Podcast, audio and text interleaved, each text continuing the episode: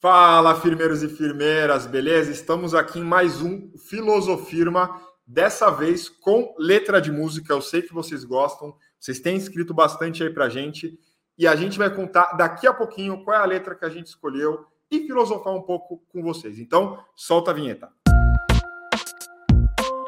Muito bem. E aí, Stella? Qual é, a, qual é a música? Hoje a gente vai de Toca Raul. Acho que todo mundo tem um pai ou um tio, alguém da família, assim, que na, ali na década de 60, ou nasceu na década de 60, ou era jovem na, na década de 70, 80, que o Raul Seixas aí estava no auge, que sempre no bar vai pedir para tocar Raul. Sempre, sempre. Então, a gente trouxe Raul Seixas hoje. Meu pai, ele grita isso em qualquer lugar do mundo, na verdade. Ele pode estar, sei lá, na, na China e aí ele vai gritar, toca Raul! E a galera fica, what, né? Exato. Então, para essa galera, a gente trouxe, não, brincadeira, mas a gente trouxe aí uma música do Raul, porque eu acho que o Raul, ele foi um grande poeta aí da, da década de 70 a 80, mais ou menos, né?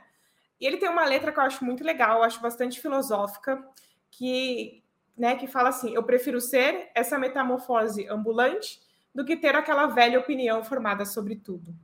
E aí a gente quer abrir o podcast perguntando, né? Mas está tudo bem mudar de opinião? Hoje em dia que a gente precisa se posicionar para tudo na rede social, que a gente tem que tomar partido para exatamente tudo na nossa vida. E aí, se a gente tomar partido e depois se arrepender e falar assim, putz, não era bem isso, eu quero mudar de ideia. É. Como faz? E eu queria até aproveitar e, e puxar uma reflexão aqui, um momento de reflexão com vocês, que é: você muda de opinião frequentemente? Sim ou não? E se muda como é esse processo para você? É fácil? É simples? Ou não? Te gera um pouco de estresse? Te gera um pouco de, de vergonha? Quais são os sentimentos que a mudança da opinião te, te traz, né? Uhum.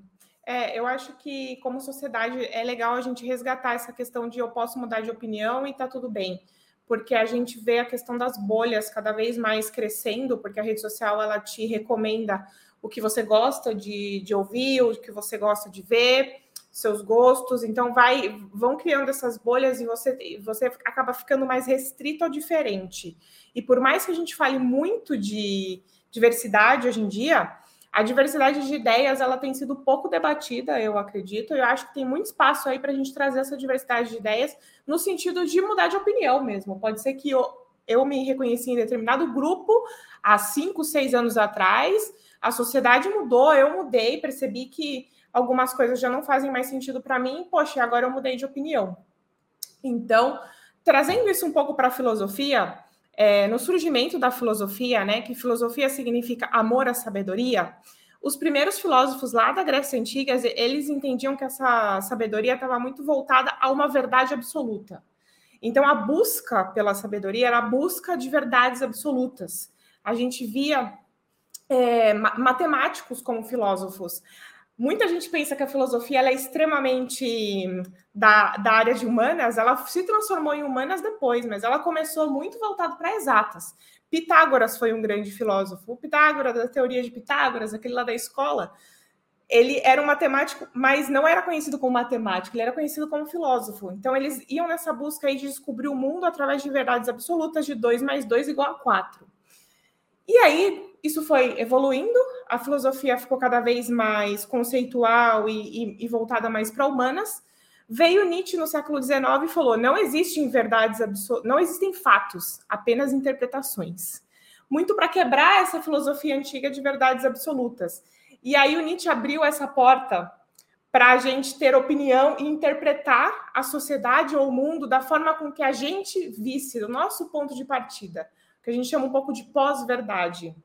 E aí a gente começa a entrar numas contradições, mas então a Terra pode ser quadrada, redonda ou triangular, se eu achar que essa é a minha opinião. É.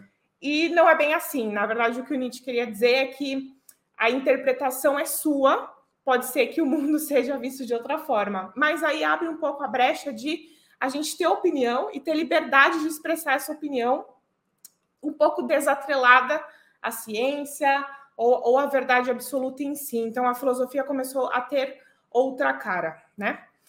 Hoje em dia, o que, que a gente vê com a tecnologia? Hoje em dia a gente tem muita informação. Então talvez eu tenha que decidir se eu sou vegana ou se eu sou carnívora. Eu tenha que, eu tenha que decidir né? Se eu me identifico ah. com um determinado grupo ou com outro grupo. E aí, cara, se eu decidir ser vegana, mas me bateu uma vontade de comer carne, e aí?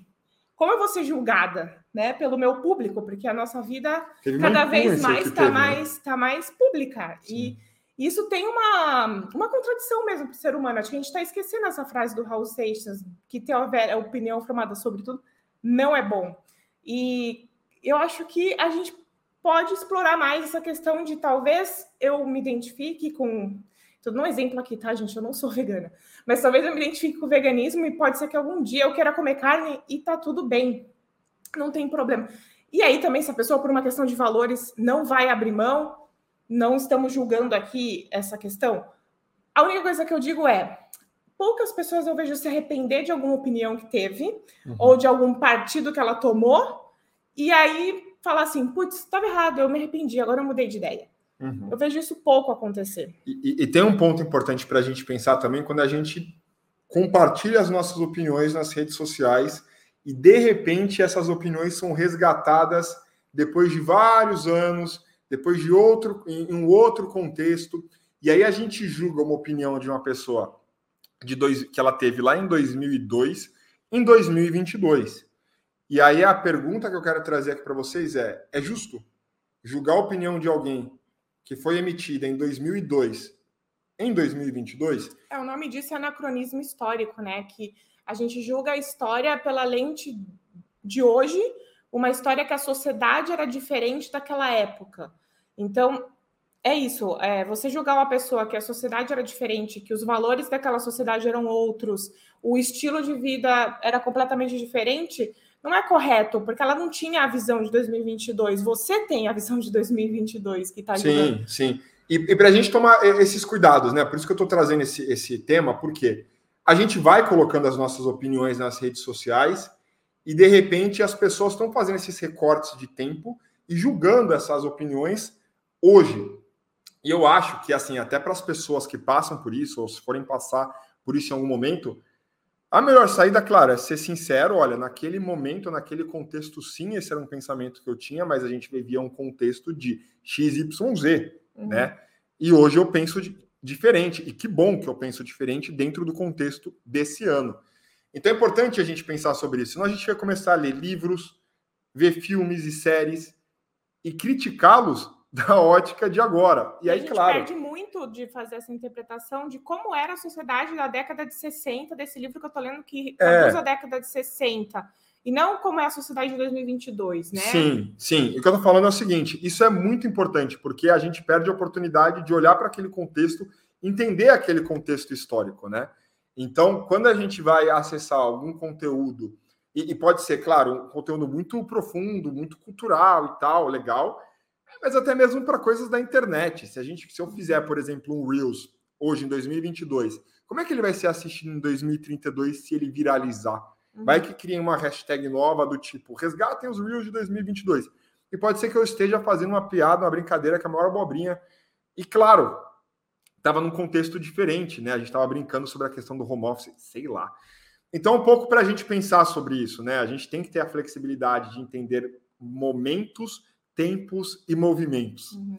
E as né? empresas que usam a rede social para recrutar, eu né, acho que é interessante esse olhar, esse cuidado de não interpretar também o candidato pelo que ele coloca na rede social com a ótica do que está hoje, porque talvez na publicação dele de 2014 é totalmente né, não, é, não é aceitável hoje em dia, mas talvez essa pessoa mudou completamente.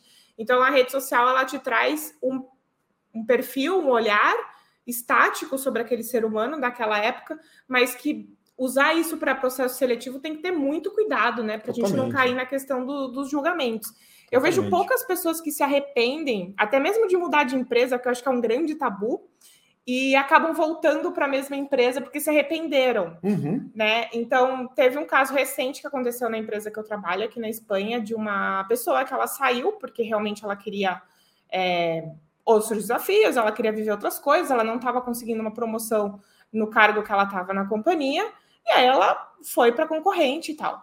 Passou três meses, ela se arrependeu profundamente, ela teve um ambiente de trabalho que ela não gostou nada, que não tinha nada a ver com ela, apesar do cargo, sim, era o cargo que ela queria, mas não rolou, não estava rolando. Ela, para a antiga chefe, mandou uma mensagem falou: Olha, eu estou extremamente arrependida. No momento, eu tomei uma decisão pensando só em cargo e em salário, não, não levei em consideração o ambiente e tudo isso. E eu me arrependi. Será que eu posso voltar? E essa discussão foi, né, foi, é, foi discutido, né, com, com as pessoas e tal que, que poderiam tomar decisão para ela voltar. E eu eu acredito que sim, que ela deveria ter tido uma segunda chance, né? Eu, é, foi, inclusive, algumas pessoas achavam que não, outras pessoas achavam que sim, e eu fui partidária dela voltar, porque eu acho que são poucas as pessoas que saem de uma, de uma companhia e falam assim, putz, não era muito bem o que eu esperava e quer voltar. Muitas vezes a pessoa ainda força a barra de querer manter, falar é. para os antigos colegas, né? Do tipo, olha, tô melhor aqui e, e sim, e às vezes está sofrendo. É. Porque realmente mudar de opinião dói e, e a pessoa tem medo do julgamento. Sim. E que, e que comportamento legal de voltar e falar: olha, não curtia, que era melhor mesmo, e vamos que vamos. E outra, no final do dia, qual era o desempenho dela? Era um desempenho bom. Né? Ela mandava bem, ela estava ali numa, numa, transição de carreira mais focada em, em cargo e salário. E tem tudo aquilo, né, galera? Eu fiz um post outro dia também falando sobre a, a, geração que posta o kit onboarding logo nos primeiros dias e tal, que eu acho que é legal, tem que celebrar mesmo novas conquistas. Mas o meu post falava também um pouco desse cuidado das, das pessoas chegarem numa nova casa, num, novo trabalho, numa nova função e terem né, o tempo de experimentar para que aquela postagem fosse muito mais genuína, não fosse apenas marqueteira, cheia de logos novos da nova empresa, ao passo que ela não experimentou ainda. Então, o que é mais importante? A comunicação pela comunicação recheada de logos e brindes ou a tua experiência dentro de uma nova cultura que vai te formar ali, né, como profissional, que vai continuar no, no seu desenvolvimento como profissional. Então, isso é legal da gente, da gente pensar. E fica o convite também para os profissionais que estão com essa pulga atrás da orelha. Ah, eu queria voltar para minha empresa antiga. Sem problema, conversa. Olha, deu um tour aí no mercado e aqui essa empresa de fato me proporcionou melhores experiências, tanto de clima, quanto de liderança, quanto de valores eu sei lá. Então, a gente vai, um exemplo bem, bem real que a Estela trouxe dessa questão de trabalho, né, de voltar para o antigo trabalho. Mas eu acho que a grande conclusão aqui desse episódio é essa, né? A gente se vê aí tão apegado às nossas opiniões, muitas vezes estamos sofrendo e não temos coragem de fazer o movimento ou de comunicar essa mudança de opinião, ao passo que se a gente comunicasse ou a gente tivesse mais naturalidade para entender que quando a gente muda de opinião, a gente evolui, a gente estaria muito mais tranquilo com as decisões que a gente uh, toma, certo? É, e cada vez menos a gente tem verdades realmente absolutas, né? Deixar uhum. as verdades absolutas para a ciência e a gente, como ser humano, escolher o que é legal para a gente, a nossa profissão, a nossa essência, qual grupo eu quero participar. De repente, eu posso experimentar um grupo e, e achar que tem a ver comigo naquele meu momento de vida e depois eu mudo de grupo e tá tudo bem. Acho que a vida é feita de experiências também, né? Sim. Muito bem, galera. E é assim que a gente finaliza esse Filosofia, mas espero que vocês tenham gostado. Acompanhe os episódios uh, do Lá na Firma no podcast. Como vocês sabem, pelo Spotify agora vocês conseguem assistir também a gravação. E a gente também tá com os vídeos no YouTube para quem quer, sei lá, colocar o Lá na Firma à noite, dar uma zapiada na Smart TV, ver um conteúdo leve sobre trabalho em diferentes temas. Essa é a nossa proposta, é para isso que a gente trabalha. Beleza? Então, até a próxima. Best regards.